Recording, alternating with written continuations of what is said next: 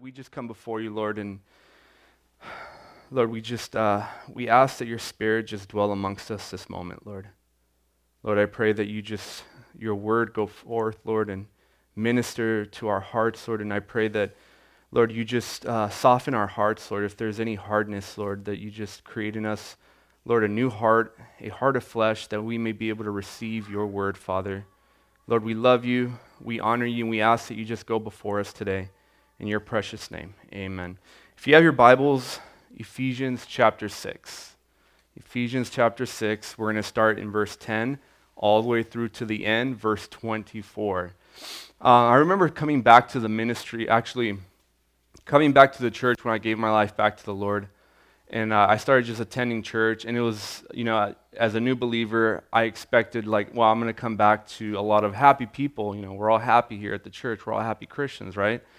And, uh, I, you know, and as soon as I started becoming involved, as soon as I started uh, just really being used by the Lord, and then, and then finally He opened the door to, uh, into the ministry for me, uh, I have never seen so much anguish, so much sad, sometimes like just grief and, and, and pain and suffering in my life. I've never experienced so much death.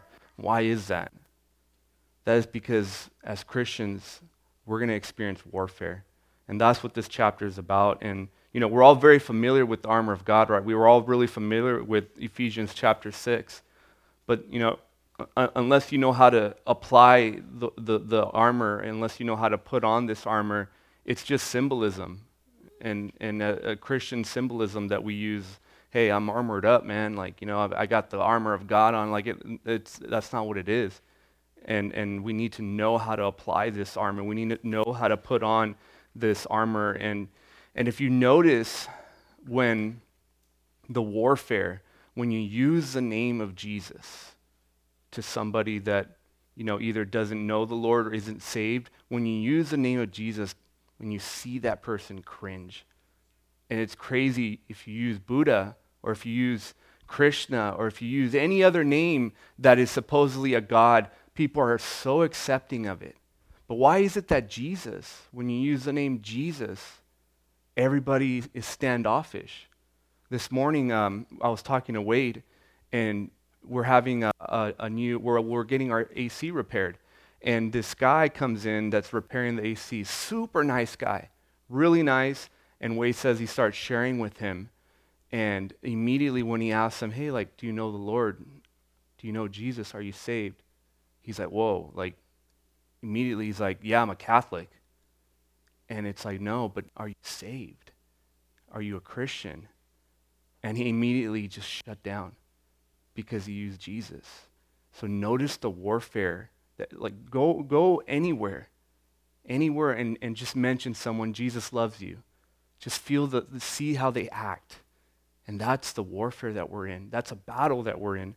So we have come to Ephesians chapter 6, verse 10 through 24.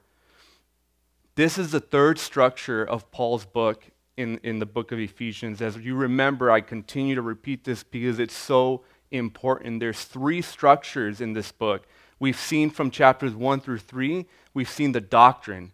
It's so important that we know our doctrine. And then we went into um, uh, our doctrine, and learning our spiritual wealth, and then going into chapters 4 through 5, we learned our application because you can't apply what you don't know. So you need to learn the doctrine, and then we do the application.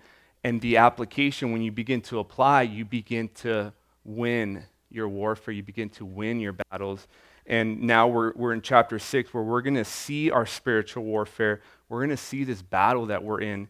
And again, notice the, the three structures and notice why Paul gives us this because if you know your spiritual wealth in Christ and you live, you, you live out this spiritual walk, in, in, you, you, you begin to stand against the enemy, you begin to fight, you begin to win these battles that we're in. So let's go ahead and turn to Ephesians chapter 6, verse 10. Um, so we face a very powerful enemy, as we know. Satan is very powerful. He is very, I don't want to give him too much credit, but he's powerful, he is clever, and, and, and he's, he, he's a spiritual being. He's a spiritual enemy.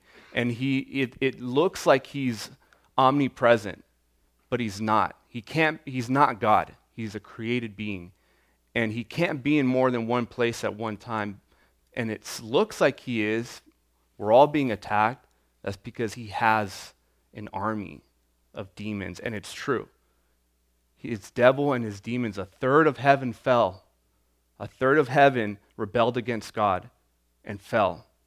And so he has this army that he sends his troops out to attack every single person that comes to the Lord and begins to do a work for God. First Peter tells us, "Be sober, be vigilant, because your adversary, the devil, walks about like a roaring lion, seeking whom he may devour." That is his goal. Seeking whom he may devour in this very room. He is looking to whom, what life, what spirit he can destroy, what soul he can bring damnation on. He's looking for that. Warren Wiersbe quoted that the Christian life is a battleground, it's not a playground. And I, I spoke to uh, our Devo this morning in leadership the Christian life is a battleground. It's not a playground. And when I minister, I, I, I oversee the, um, the new believers also. And, and when I minister to new believers, when Raw does an altar call, they come, you know, those double door rooms, we bring them back, we minister to them, we give them a Bible. And so many times you just want, like, I start off with, yeah, like your name's been written in the, in the, in the book of life, and that if you were to die today, you would go to heaven. Yes, that is true. But the most important part that I want them to understand, that I want them to know, is that they have a target on their back now. As all of us do when we came to the Lord, you have a target. And it's so important for them to know this because so many belie- new believers, they're going to fail in their young Christian walk. So many of them do. And it is because this warfare that they begin to experience, it comes as a shock to them and they don't they don't realize that the Christian life is is a battleground. Like when I like when I told you when I started coming back and I gave my life back to the Lord, I expected to see a lot of oh, fun, happy people. That wasn't the case. We're, the church is known as a as a hospital. We're known as a hospital because people are hurting. There's a warfare. It's real when you become a Christian or even begin to do a work for God. It, you feel it instantly sometimes. I felt it instantly when, I, when uh, um, Wade asked me to take over the pursuit for him. I felt I was so much doubt flooded my mind. And I'm going to explain more. But why do you think that is? Well, this, I'll tell you this this is actually a good sign. If you feel the warfare, it's a good sign because uh, Spurgeon said that uh, Satan never kicks a dead horse. And, and therefore, it, it's the lack of warfare in your life that I would be concerned about. If you don't feel, you know, if because uh, as, as we are in this battle, if you don't feel it and you don't feel the attacks because we have an enemy, Satan doesn't mess with someone. As uh, remember, Paul mentioned in chapter 2, verse 1, you're probably dead in trespasses. Or as he mentioned in chapter 5, verse 14, you're probably a sleeping Christian. Satan doesn't mess with you. He doesn't mess with, with, with someone who is little by little backsliding, backsliding. And the fact is that if you are feeling these attacks, it's because you are in God's perfect will for your life. And, and I remember a story that, I don't know if you guys know Danny Bond, but I was in one of his classes, and he said he tested it. He, he, he gave his life to the Lord, he began to be used by the Lord, he got into the ministry, felt the warfare, and then he told God, You know what, God? I'm going to walk a life of lukewarm. I'm, I'm, uh, I'm going to uh, be a lukewarm Christian. I'm going to be living in the world, but I'm going to I'm going to know you. I'm going to know who you are. I, yes, I believe in you, but I'm going to walk as a lukewarm Christian. And he said instantly, the warfare went away. For a whole year, it went away. Felt no attacks.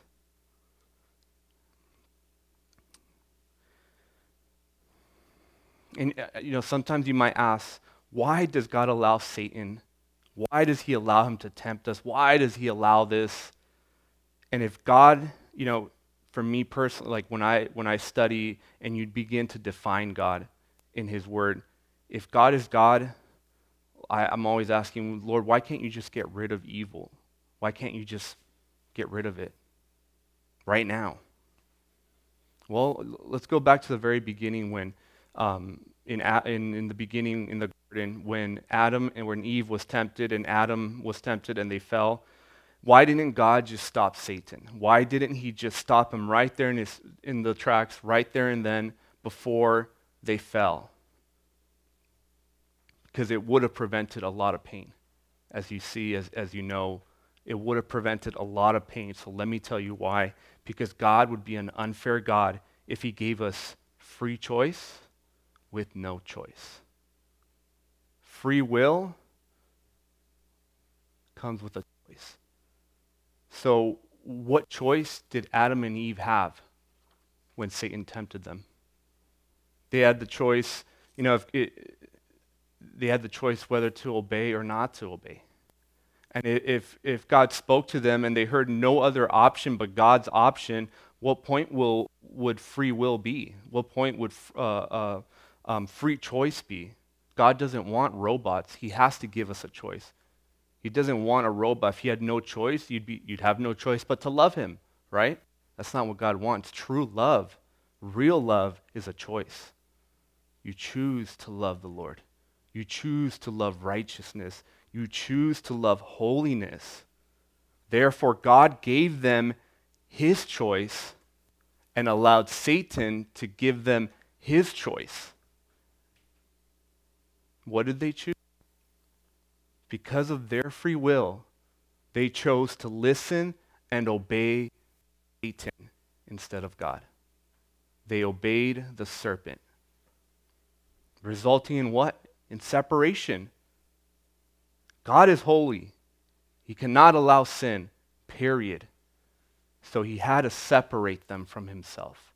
They were separated from God, and the curse and, and the curse of humanity began because they chose Satan. They chose to obey him. And ever since then, guys, there's been a war. We are experiencing this war ever since then. However, one day, this war is going to end. The Bible tells us so. We have hope that this war one day will end when every single person on this planet hears about Jesus and are all given the same opportunity that Adam and Eve was given. Because notice, you have that same choice today. You have that same opportunity to obey or not to obey. Therefore, due to our obedience, because we chose to obey, we are sitting in this room as Christians and, and, and, and we, chose, we chose Christ. We chose Jesus because of that, and because Satan doesn't allow free will, because Satan does not play fair, we're going to experience these attacks. And so, if you are going to win this battle, guys, you have to know your enemy. And you have to possess this power and the, this equipment that is needed to protect yourself against him. And Paul, here in this chapter, will show us what we need to wear in order to win this battle. And we're going to see an armor that God has provided. This armor that God has given to us so that we can have victory. Because there is victory. And I'm going to remind you uh, before we start um, when Paul started in chapters 1 through 3, uh, he spoke, he gave us our doctrine. And I, I, keep bringing this up because I'm thinking as I'm reading this chapter six, as I'm reading the, the armor of God, I, I constantly think of, oh, Paul mentioned this. This is why Paul gave us this. No wonder Paul told us this. When he, when he, when he mentioned, uh, when he told, told us about the riches we have in Christ, the word riches, I remember, if you remember the definition I gave you, this word, Paul suggests that we lack nothing because we have the riches of Christ. Therefore, we lack nothing, and there is nothing more that we need. Because why? The riches He's given us the riches of, of, of His glory. He's given us the riches, and we have and we lack nothing. The point I'm trying to make is God's given us everything we need to stand strong in this warfare. He's given us everything. He hasn't left you. And he hasn't he didn't call you into whatever ministry you're in. He didn't call you to this life uh, of, of a Christian to just let you fend for yourself. So many Christians feel that way. And again, that's the enemy.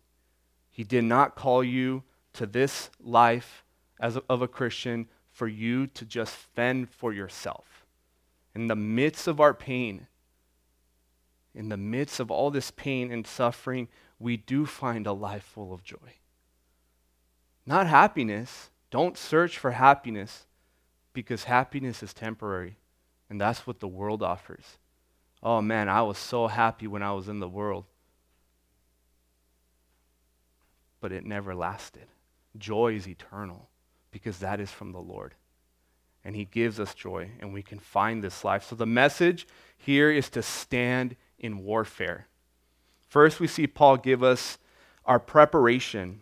And Paul here is preparing us, verses 10 through 12. Let's read. Verse 10.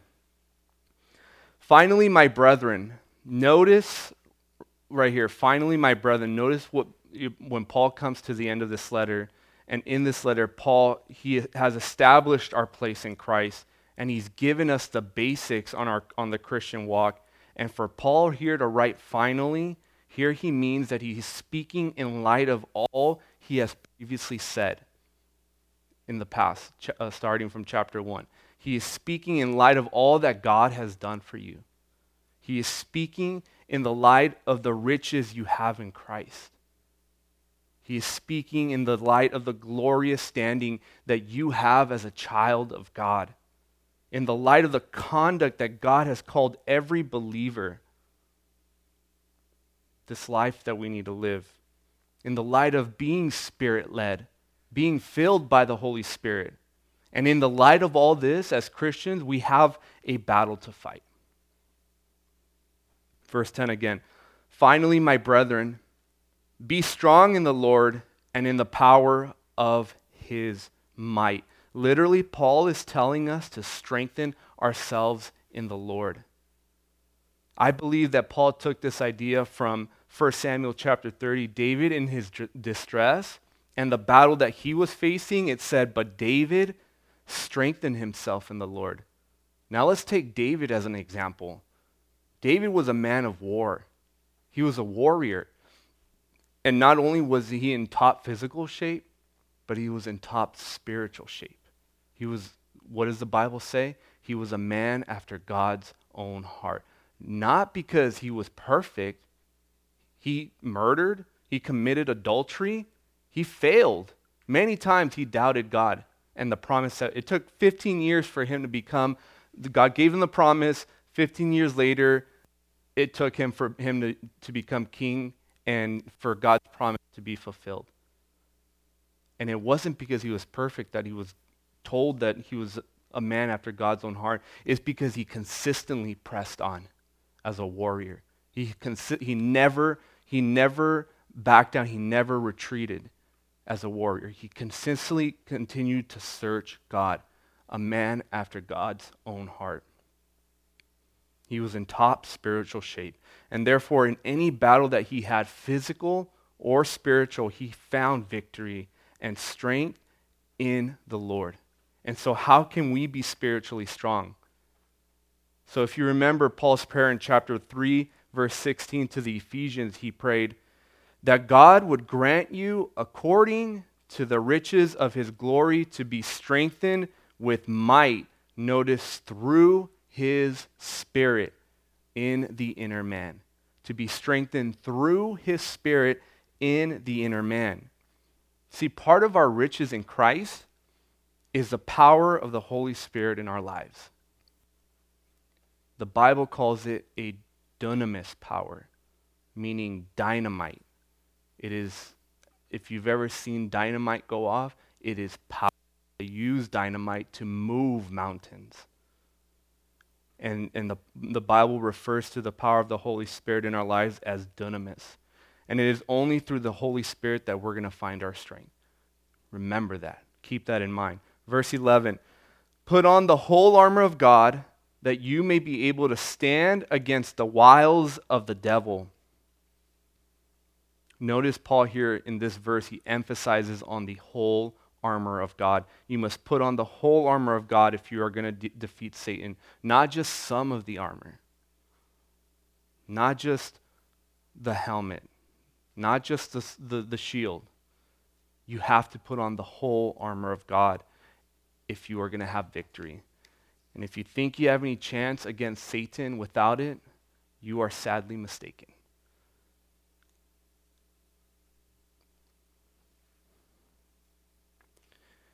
It is the area that you leave unguarded the most that Satan will attack. That will be the very place that Satan will attack. And I've experienced it in my own life.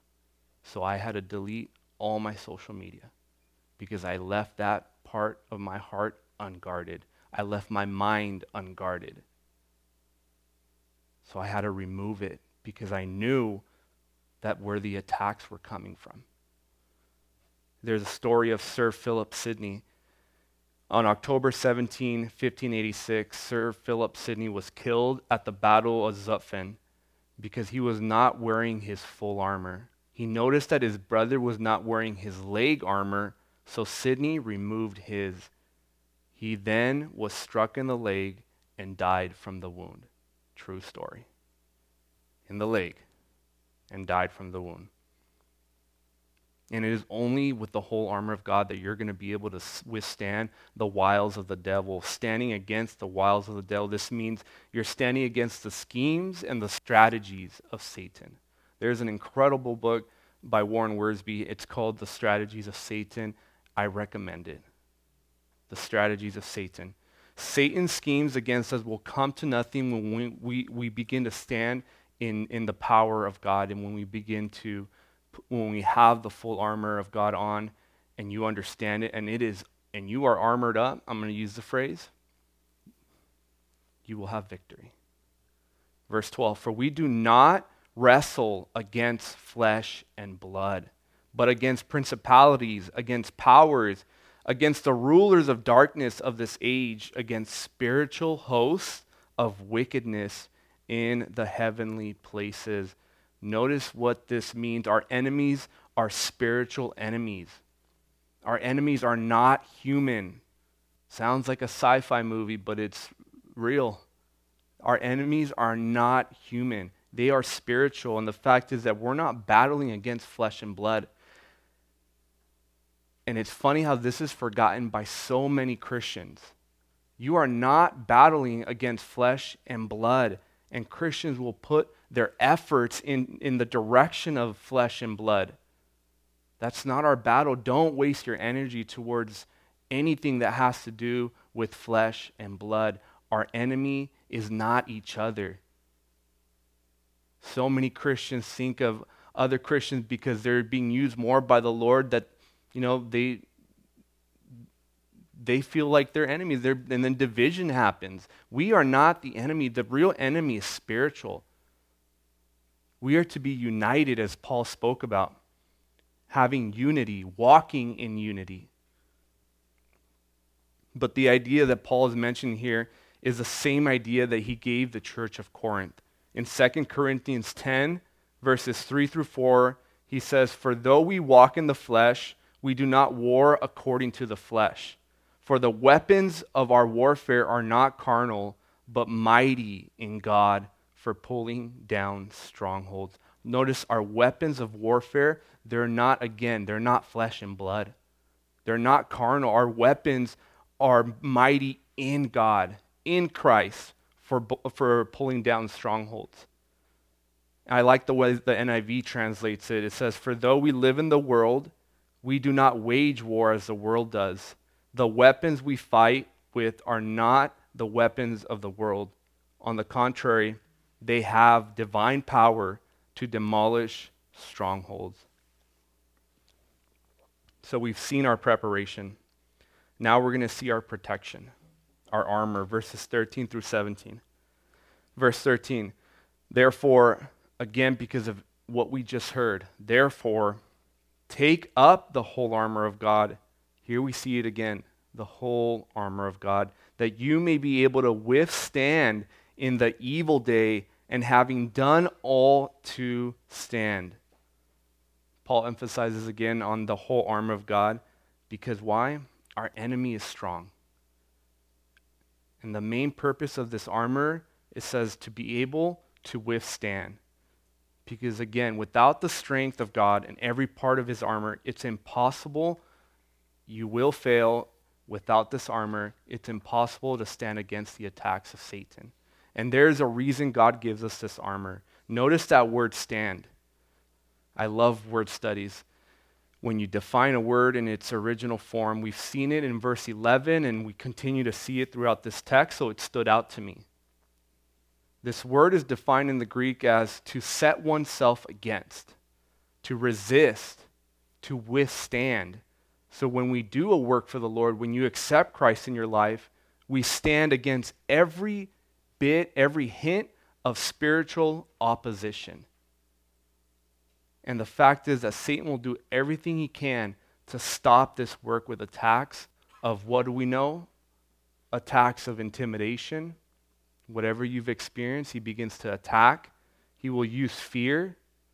He's going to use threats. He's going to use doubts, discouragement, and even self pity. He will use that. And the word stand here, it indicates so many things. And yes, it means it means we will be attacked, but it also means we must not be afraid. It means we must not frown about it. Don't get all slouchy about it. Don't be uncertain. Don't have a uh, half hearted attitude towards this fight as a Christian. It means that you are under God's protection. And therefore, you will not even think about retreating. I retreated once.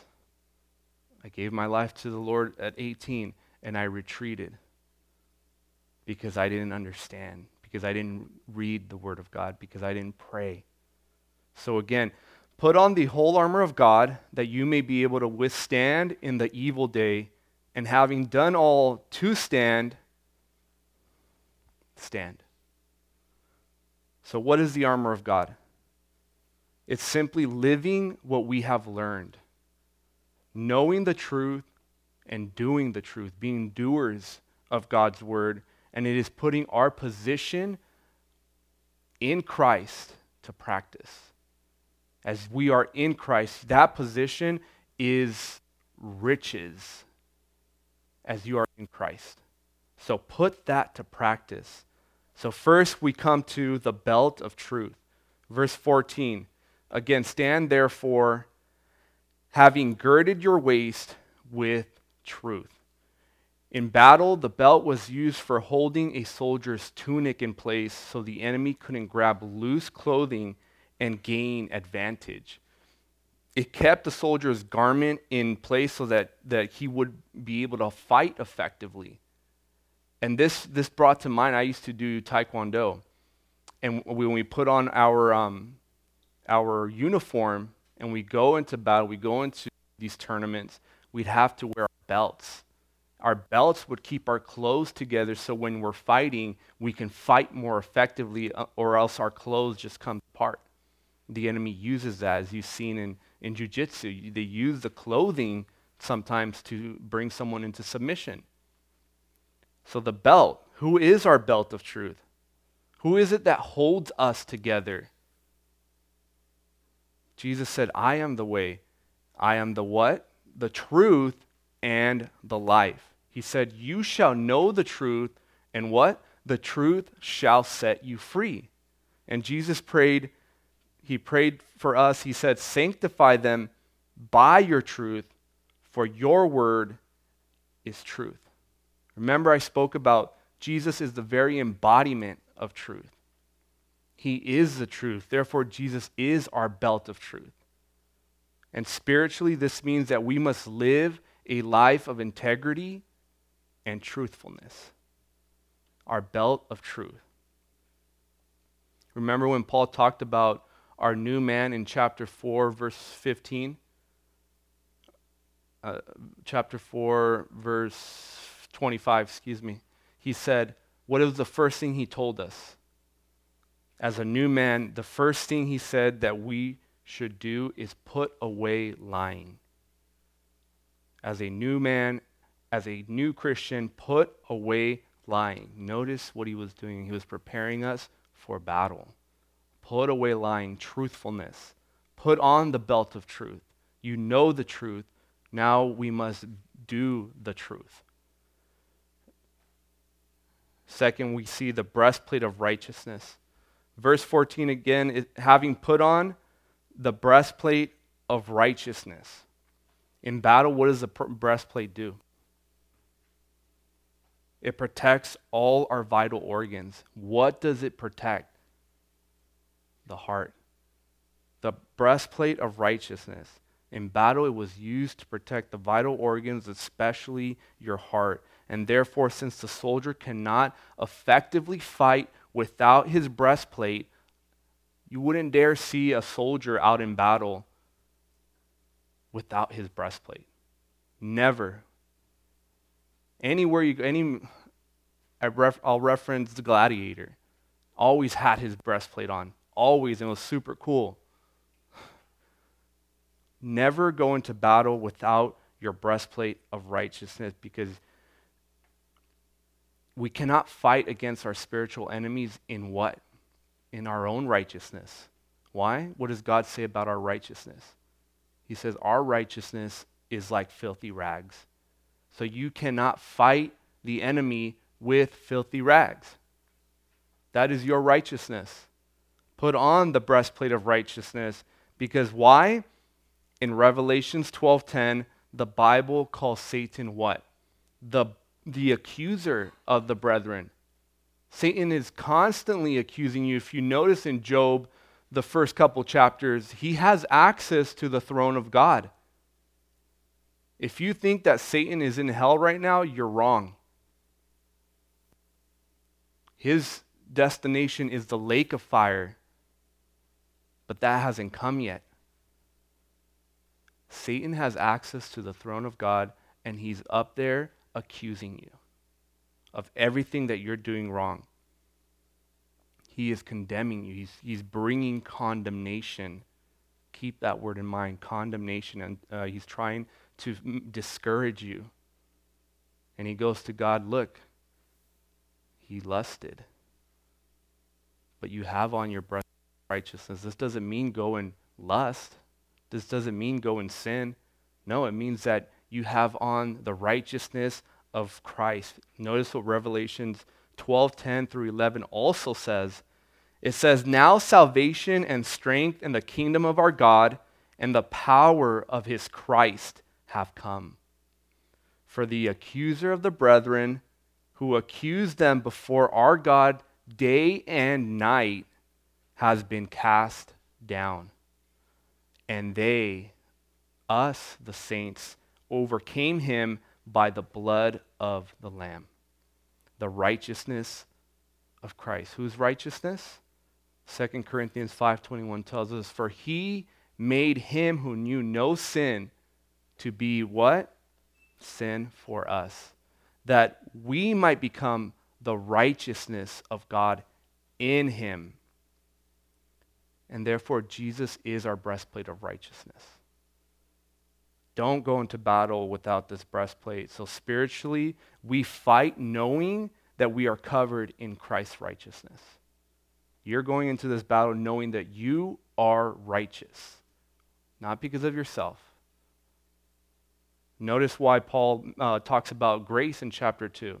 For by grace you have been saved through faith, not of yourself. It is not our righteousness, this is the doctrine of justification. God, Jesus, traded places with you. He became sin who knew no sin to give you his righteousness, he who was perfect and righteous. Now that is yours. Your breastplate of righteousness. Third, we see the boots of peace. Verse 15. And having shod your feet with the preparation of the gospel of peace. In battle, what, what do the boots do? The boots were made of what? Heavy leather. They were made with, with protective metal plates. And they had these nails on the soles. If you've seen a. Uh, Paul's referencing the Roman armor because he was in Rome when he was writing this. And a lot of times, Paul referenced and wrote in his letters what he saw around him. So he's referencing a Roman armor. And on the bottom of his boots, he saw nails. And this would protect them from sharp spikes that were hidden in the grass and would give them a firm footing, firm footing in hand to hand combat. They were able to stand their ground, and therefore a soldier could not fight effectively without this firm footing. And without this footing, on the foundation of gospel of peace, we will stumble and you will fall. You need to have on the boots of peace. And Jesus said in John 14, 27, Peace I leave with you, my peace I give to you. Not as the world gives, do I give to you. Let not your hearts be troubled, neither let it be afraid. You have peace with God as a Christian. Romans 5:1 says, "Therefore having been justified by faith, we have peace with God through our Lord Jesus Christ." In Philippians 4:7, "And the peace of God, which surpasses all understanding, one of my favorite verses, the peace of God that surpasses all understanding will guard your hearts and your minds through Christ Jesus." Notice again, referencing the armor, guarding your hearts, guarding your mind through Christ Jesus. And again, we see Jesus is what? Our boots of peace. And we find our footing in him. We find, what does he say? That, that, that he is our firm foundation. And we find our footing in him. And so, spiritually, how do we fight? We fight knowing that we have peace with God even when we mess up and do not understand. When you fail, as David, a warrior, a spiritual warrior, failed, he pressed on. And he understood that he had peace with God, of course, through repentance. Hence why Paul mentioned in chapter 2, verse 14, For he himself is our peace, who has made both one and has broken down the, the middle wall of separation. I remember when I first gave my life back to the Lord, I felt the peace of God in my life. And I knew that very moment that I, when, when I gave my life back to the Lord, I knew that I was ready for battle. I knew it because I had, I had peace with God and I knew that God was now for me. Another great verse if God is for you, who can be against you? You have peace with God. When you have peace with God, God is for you. He is no longer against you. Fourth, we see the shield of faith. Verse 16. Above all, taking the shield of faith with which you will be able to quench all the fiery darts of the wicked one. Be sure you do not forget your shield in battle, I'm sure we're all very familiar, familiar with the shield and what the shield was used for and the reasons for it. Soldiers would hide behind these large rectangle shields, and what would they do? They would protect themselves. You see it in the SWAT, you see it today. People use shields to protect themselves. But they would also, back in the day, they would coat the front of the shield with wet leather. Why? because they would fire, fire arrows, fiery arrows at them. So this wet leather that they would coat in front of the shield, it would it would uh, extinguish and it would it would put out the fiery arrows. The shield and the fiery darts of the wicked one. This spiritually speaks of the persistent efforts of Satan's demonic uh, helpers, and, and what are they constantly trying to do? They're constantly trying to weaken us through what? Through fear, through unbelief. The shield is going to quench those darts. It's going to quench the fiery darts of the wicked one. And we all experience this. And, and I, I'm, I'm sorry to be the bearer of bad news, but it will not stop until the return of our Lord, until we come into the presence of our Lord. It will not stop, but who cares? If He is for us, who can be against us? Bring on the battle. Put on this armor.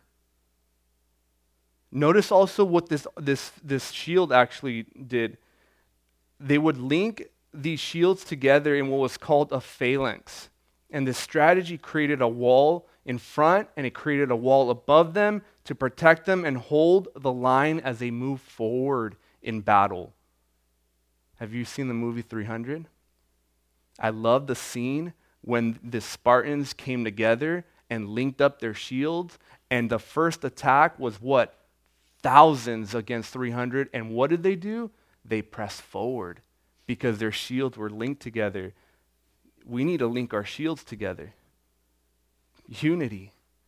You press forward, and they had victory in that scene. So, this shield is our faith. And what is faith? Well, Hebrews 11:1. 1. I gave it to you in the New Living Translation. I love the way it's translated. It says, Faith is the confidence that we hope for excuse me, faith is a confidence that we hope for will actually happen. It gives us assurance about things that we cannot see. And how do we get this faith? Well, Romans 10 17. So then faith comes by hearing, and what? Hearing by the word of God. What does Jesus say about his word? John 5 24. Most assuredly I say to you, he who hears my word, notice, and believes in him who sent me has everlasting life, and shall not come into judgment, but has passed from death into life. That is his word. And we clearly see that the shield that guarantees the quenching of the fiery darts of the enemy is none other than our Lord Jesus Christ. So, spiritually, how do we fight? We fight by believing and trusting Jesus to protect us in all that we do. You trust, you have faith in Him. Next time you experience any discouraging thoughts, discouraging feelings, or discouraging imaginations, next time you experience even fear, look to Christ, read His Word, and believe Him. That's it. Believe Him. Trust Him. Have faith. Number five, we see the helmet of salvation. In verse 17, and take the helmet of salvation. In battle, again, the helmet was made of metal and it would protect the soldiers from being bashed in by, by a sword or any kind of weapon that is used against them. It would protect their head. So, therefore, as soldiers, we would be foolish to go into battle without a helmet. No soldier would dare go into battle without his helmet. Why? Because our head is an essential part of our body, right? Why? Because it houses our mind. Our head houses our minds, and Satan loves to attack the mind. He loves attacking the mind. That's the first place he goes as a Christian, giving you doubt, giving you fear. That's not of the Lord, that is of Satan. I'll use another really cool illustration. If you've seen X Men, what did uh, uh, uh, Magneto? He put on a helmet to prevent who from reading his mind. Professor Xavier, remember that scene? Right? okay. Well, let me explain. So he put on this helmet to protect Professor Xavier from reading his mind. And we need to put on this helmet to prevent Satan from putting these discouraging thoughts in your mind. Because why? Fear is not of the Lord. If you feel fear, That's not of God. Understand that. I was afraid to take over this ministry. And then and then I just knew that wasn't of God. I was like, Lord, you've called me here. Okay. Where you call, you provide. Where, where, where, where you, whatever you want me to do, I believe you're going to equip me. And the same goes for you, for you guys. So in our battles, we, mu- we need to protect our minds with the helmet of salvation. And this helmet protects us against what? Condemning thoughts, against the desire to give up. It protects you against hopelessness. And what does the Bible say about our salvation? Psalms 3:8 Salvation belongs to the Lord. Psalm 62:1 My soul silently waits for God. From him comes my salvation. He only is my rock and my salvation. He is my defense. I shall not be greatly moved. Psalm 62 1. Write that one down. Isaiah 45 22. Look to me and be saved. Simple. Look unto me, look unto Christ, and be ye saved. And again, Jesus said in John 14 6, I am the way, the truth, and the life. No one comes to the Father except through me. Because why? He is the way, He is the truth, He is the life. No one will go to the Father except through Him. No other God. In Acts 4:12 it says, "Nor is there salvation in any other, for there is no other name under heaven given among men by which we must be saved." In the scripture, what does it clearly teach us? That salvation is Jesus who is in you by faith. And so spiritually, we fight knowing and being fully assured of your salvation as Christians.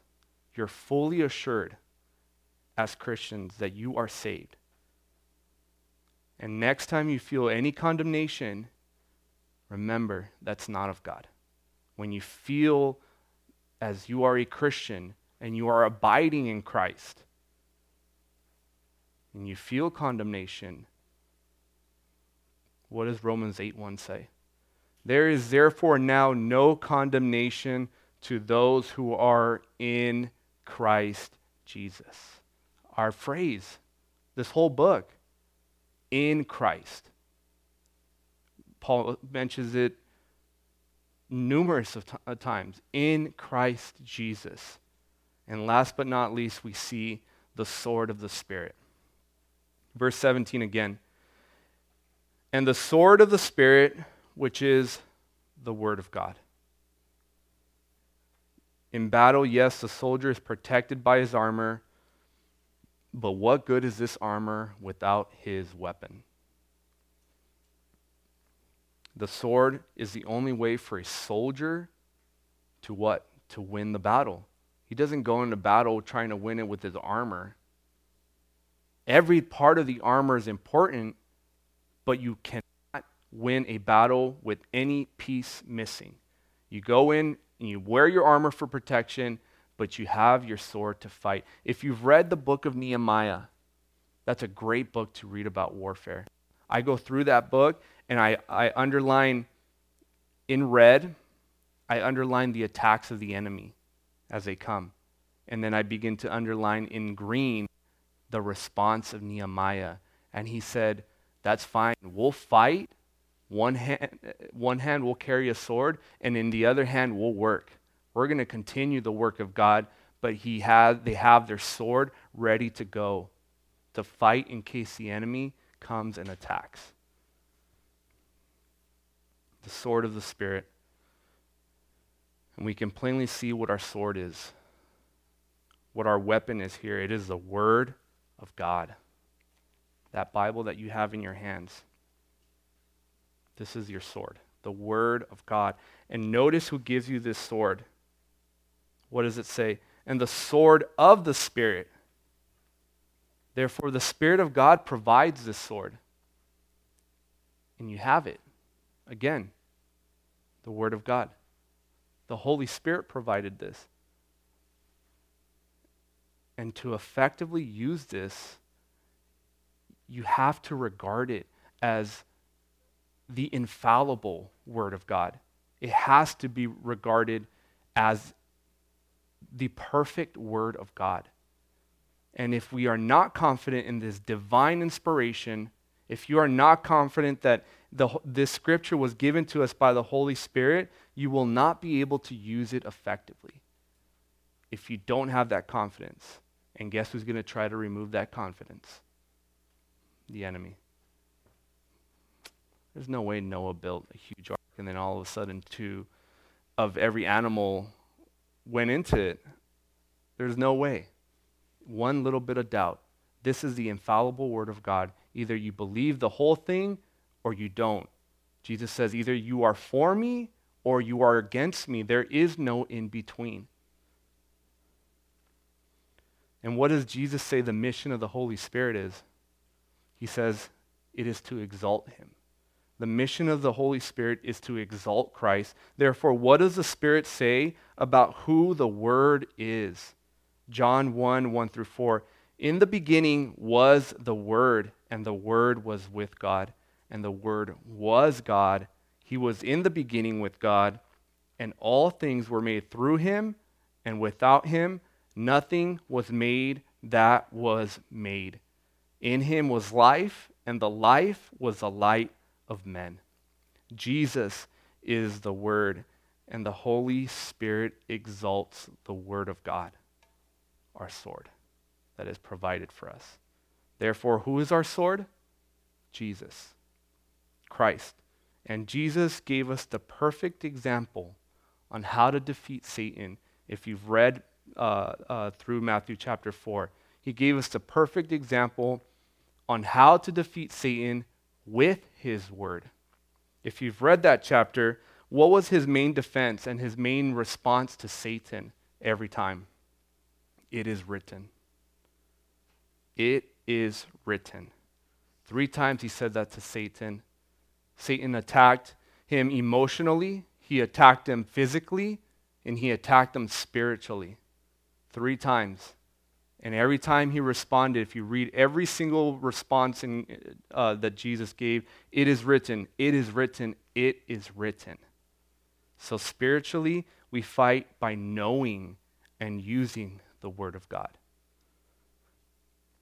Next time Satan tells you God doesn't love you, next time you hear that, next time you feel that, God doesn't love you, something goes wrong in your life, Satan is right there telling you God has abandoned you, He has left you, God doesn't love you. The minute something goes wrong, what comes to your mind? God, why have you forsaken me? Next time you hear that, you'll say, It is written. In Ephesians 2 4 through 5, it is written. But God, who is rich in mercy, because of his great love with which he loved us, even when we were dead in trespasses, made us alive together with Christ. Or it is written also in Ephesians 5 2 walk in love as Christ also has loved us. And he gave himself for us. I like this one. Satan, it is written in Romans 8:38, "For I am convinced that neither death nor life, nor angels, nor principalities, nor powers, nor things present, nor things to come, nor height, nor depth, nor any other created thing shall be able to separate me from the love of God which is in Christ our Lord." Satan, you are a created being. Satan tells me God doesn't love you. Satan, you are a created being, a being, and you will not separate me from the love of God. You won't. Next time he tells you God has forsaken you, it is written in Deuteronomy 31 6. Be strong and of good courage. Do not fear, nor be afraid of them, for the Lord your God, he is the one who goes with you. He will never leave you, he will never forsake you. Satan, it is written. At the end of it all, what is putting on your armor? Putting on the Lord Jesus Christ. Romans 13, 14. Put on the Lord Jesus Christ. So, how do we do this? Notice next, how do we put on the armor? All of this just becomes some Christian symbolism, as I've mentioned in the beginning, unless you know how to properly use it, unless you know how to properly p- put it on. And we've learned how to use it, but how do we put it on? Notice verse 18. praying always with all prayer and supplication in the Spirit, being watchful to this end with all perseverance and for all the saints. We put on the armor by the means of prayer, and we pray by the means of the Holy Spirit. Prayer, the idea here is pray with all kinds of prayer. Prayer on top of prayer. Pray even when you're done praying, pray some more. And I'll admit, it is hard to pray. It is hard. Because why? We do not naturally draw near to God. Our flesh, we are in this body of destruction, and while we are here, we do not naturally draw near to God, so we don't naturally draw near to prayer. And we know the scripture calls for it tells us all the time, but we often fail to pray. You, you, what is an excuse? Oh, I don't have time to pray.